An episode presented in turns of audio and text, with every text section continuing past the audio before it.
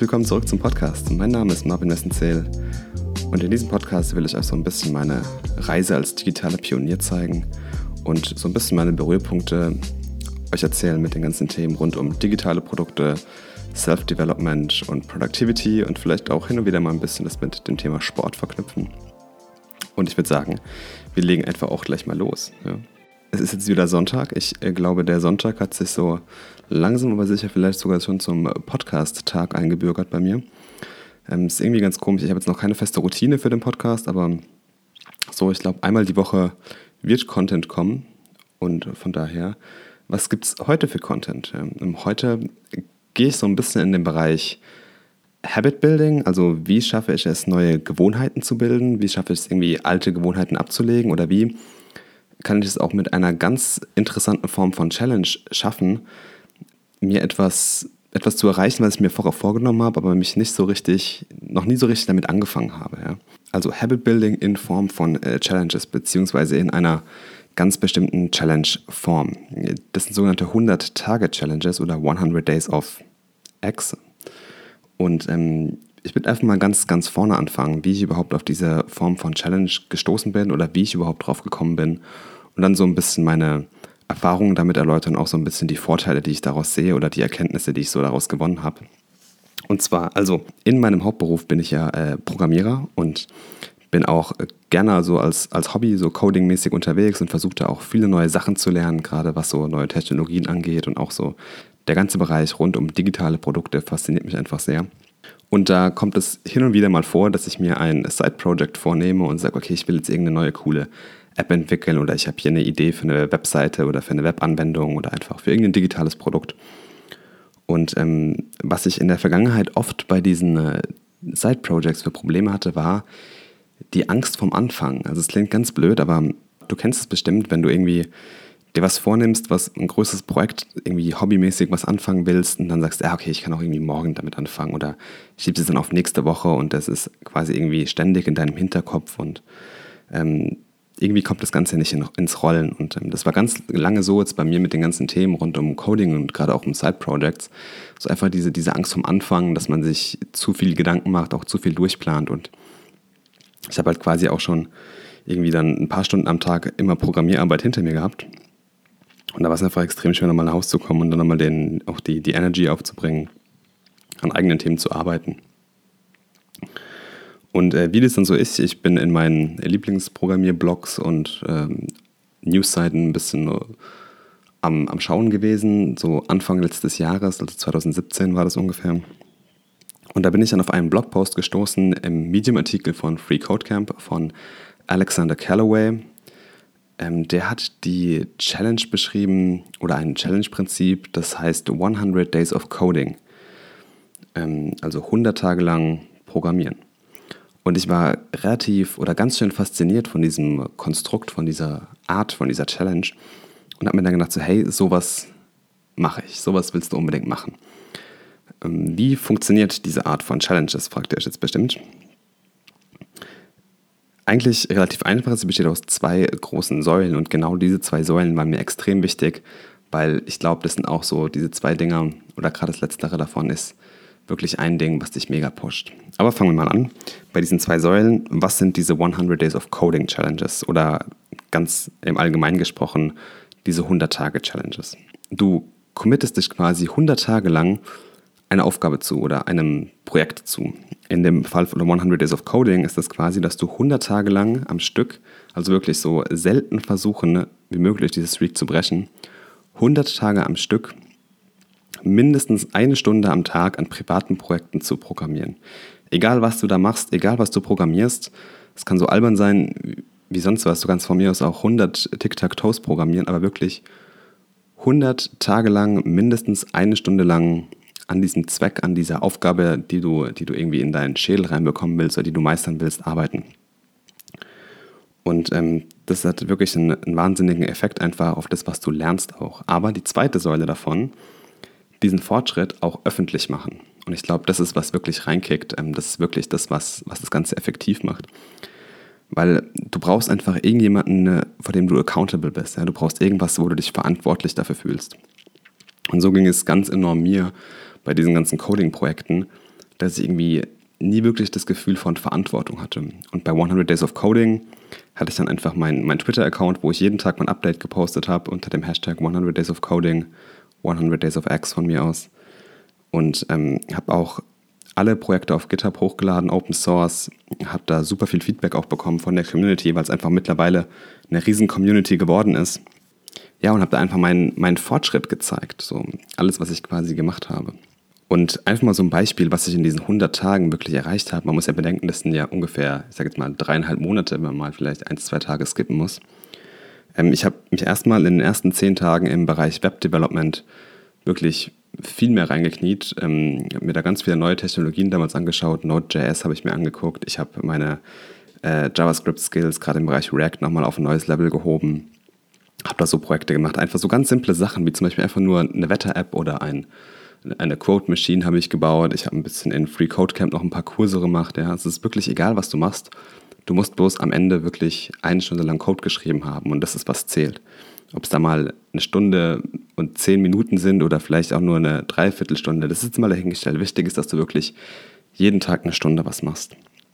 Und dann bin ich, ich glaube, ab Tag 20 oder 25 oder so wirklich vollkommen in iOS-Development eingestiegen, also iOS-Apps von vorne bis hinten mit Swift ähm, habe da so viele kleine, tolle Apps gebaut. Ja. Ich habe zum Beispiel mal mit Speed Recognition gespielt und habe da mir ganz neue Sachen angeguckt, habe mal ähm, einen Bitcoin-Price-Checker gebaut. Ähm, ich habe mal mit einer, mit einer API von einem Freund irgendwie interagiert, habe mit der Kamera Sachen gemacht. Also ganz verrückte Sachen, auf die man eigentlich so gar nicht kommt. Und habe mir da lauter kleine digitale Produkte ähm, reingezogen und habe mir einfach mal Sachen ausprobiert und die sind bis heute auf meinem GitHub-Account.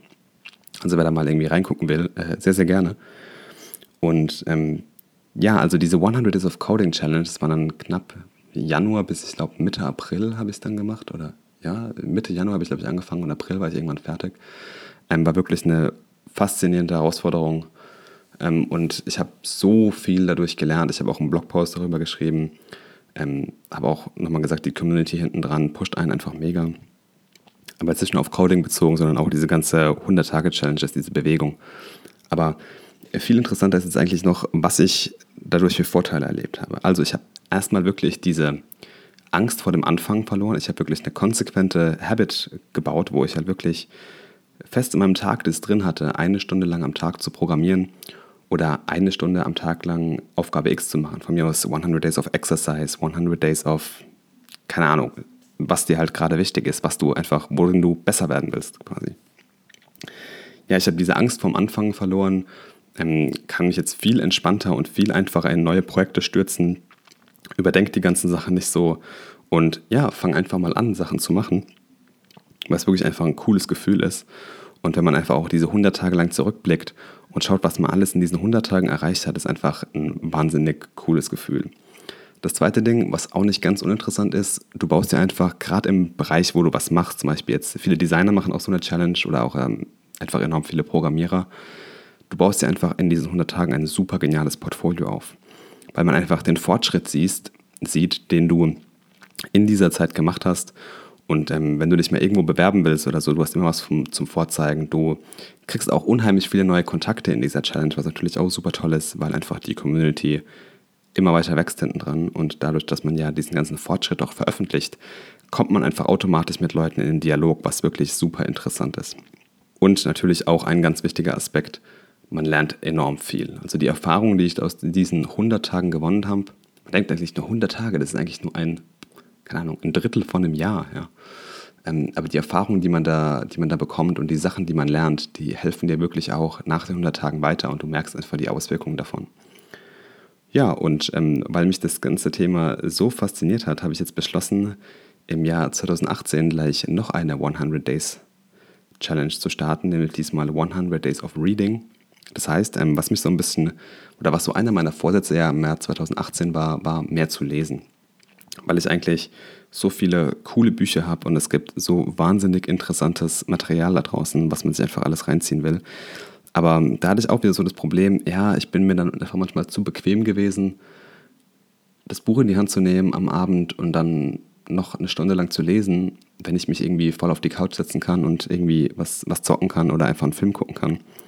Und ähm, ja, man sagt ja immer so schön, äh, Fortschritt beginnt dort, wo man seine Komfortzone verlässt. Und ich glaube, das Prinzip haben diese 100 Days Challenges auch. Was aber wirklich ein sehr, sehr gutes Gefühl ist und ein sehr, sehr positiver Reiz. Man sagt ja immer so ein bisschen, unter Druck entstehen Diamanten. Und das äh, trifft es auch so ein bisschen. Aber zurück zur 100 Days of Reading Challenge. Ähm, die ist jetzt nämlich langsam am Ende. Ich bin jetzt heute bei Tag 91. Also wenn du diesen Podcast hörst, bin ich eventuell sogar schon fertig. Und ich muss sagen, ich habe wirklich super viele Bücher jetzt in dieser Reading Challenge gelesen. Ich habe von Gary Vaynerchuk zwei Bücher gelesen, Zero to One, ähm, Hooked, ich habe Born to Run gelesen, ich habe die Laufbibel mir, mir angeschaut, weil es einfach so was sportlich was ist, was mich mega fasziniert. Ich lese jetzt gerade eine neue Fiction-Serie. Also wirklich ganz, ganz tolle Bücher, die ich da entdeckt habe. Und ich habe jetzt wirklich wieder Spaß am Lesen gefunden und habe wirklich wieder eine neue Habit aufgebaut. Ja. Und ich glaube, darum geht es im Kern von diesen 100-Tage-Challenges. Wirklich Habit Building in einem ganz einfachen Weg und in einer ganz einfachen Art und Weise und wirklich Schritt für Schritt, dass du dich nicht komplett verrückt machst und wirklich einfach mal Dinge, Dinge anfangen einfach. Ja. Also das ist wirklich so der Kern. Und ich bin der Meinung, man sollte so eine 100-Tage-Challenge, sollte man wirklich einmal im Jahr vielleicht sogar machen, sich die Zeit dafür nehmen. Natürlich auch schauen, okay, wie passt es mir gerade vom Jahr her oder wo kann ich das ungefähr unterordnen, weil man muss halt auch überlegen, dass es einige Monate gehen wird. Und dann wirklich das Ding so konsequent durchziehen wie nur möglich, dass man wirklich jeden Tag daran arbeitet und nicht irgendwie am Wochenende pausiert oder sowas. Wirklich jeden Tag einfach diesen, ja, diese Perspektive ein bisschen ändern, dass man einfach sozusagen sein Mindset ein bisschen ändert, dass man jetzt sagt, okay, dass man jetzt einfach sagt, so ein bisschen, jeder Tag beinhaltet bei mir einfach diese eine Stunde lang lesen oder eine Stunde lang programmieren oder eine Stunde lang Workout oder Sport oder irgendwas. Und ähm, du wirst sehen, wenn du diesen, diesen Mindshift hast, einfach diese, deine Perspektive ein bisschen geändert hast, dass dir das Ganze viel leichter fällt, weil dann ist einfach ein normaler Tag beinhaltet für dich eine Stunde lang lesen zum Beispiel oder eine Stunde lang Meditation, Sport, Coding, Zeichnen, irgendwas, was, was dich fasziniert, worin du besser werden willst. Und ähm, ja, deswegen meine Empfehlung, mach mindestens einmal im Jahr eine 100-Tage-Challenge. Ähm, publishe deinen Fortschritt irgendwie auf Twitter, ähm, mach einen Blogpost, lad irgendwie was hoch, schreib es dir in ein Tagebuch. Ähm, schau wirklich, dass es wirklich öffentlich ist und ähm, ja, und nimm dir die Zeit einfach und investiere diese 100 Tage lang. Ähm, du wirst es auf jeden Fall nicht bereuen und gerade im Bereich Habit Building sehr, sehr faszinierend. Und ich glaube, ich werde irgendwann nochmal eine 100 Days of irgendwas machen, ja, vielleicht im äh, Designbereich, vielleicht irgendwie im Blogpost-Bereich, äh, vielleicht im Podcast-Bereich sogar, wer weiß, ja, 100 Days of Podcasting wäre auf jeden Fall super interessant. Wäre auf jeden Fall mal was, ja. Ja, und ich werde mich jetzt ein bisschen ans Lesen machen, dass ich einfach meine eine Stunde Lesen noch hinbekomme an Tag 92 meiner 100 Days of Reading Challenge. Und ähm, ja, hinterlass mir gerne Feedback zu dem Podcast, wenn du Fragen hast ähm, schreibt mir einfach, hinterlasst mir Bewertungen auf iTunes, schreibt mir auf Twitter, ähm, besucht meine Homepage, wenn ihr irgendwie Blogposts lesen wollt oder irgendwas. Ähm, ihr wisst ja auf den sozialen Kanälen unter dem Handle at YoMarvin immer erreichbar, Y-O-O Marvin, klein und alles zusammen. Und ansonsten würde ich dann sagen, wir hören uns wieder nächste Woche wahrscheinlich mit frischem Content. Und bis dahin, keep creating awesome stuff. Wir hören uns. Ciao.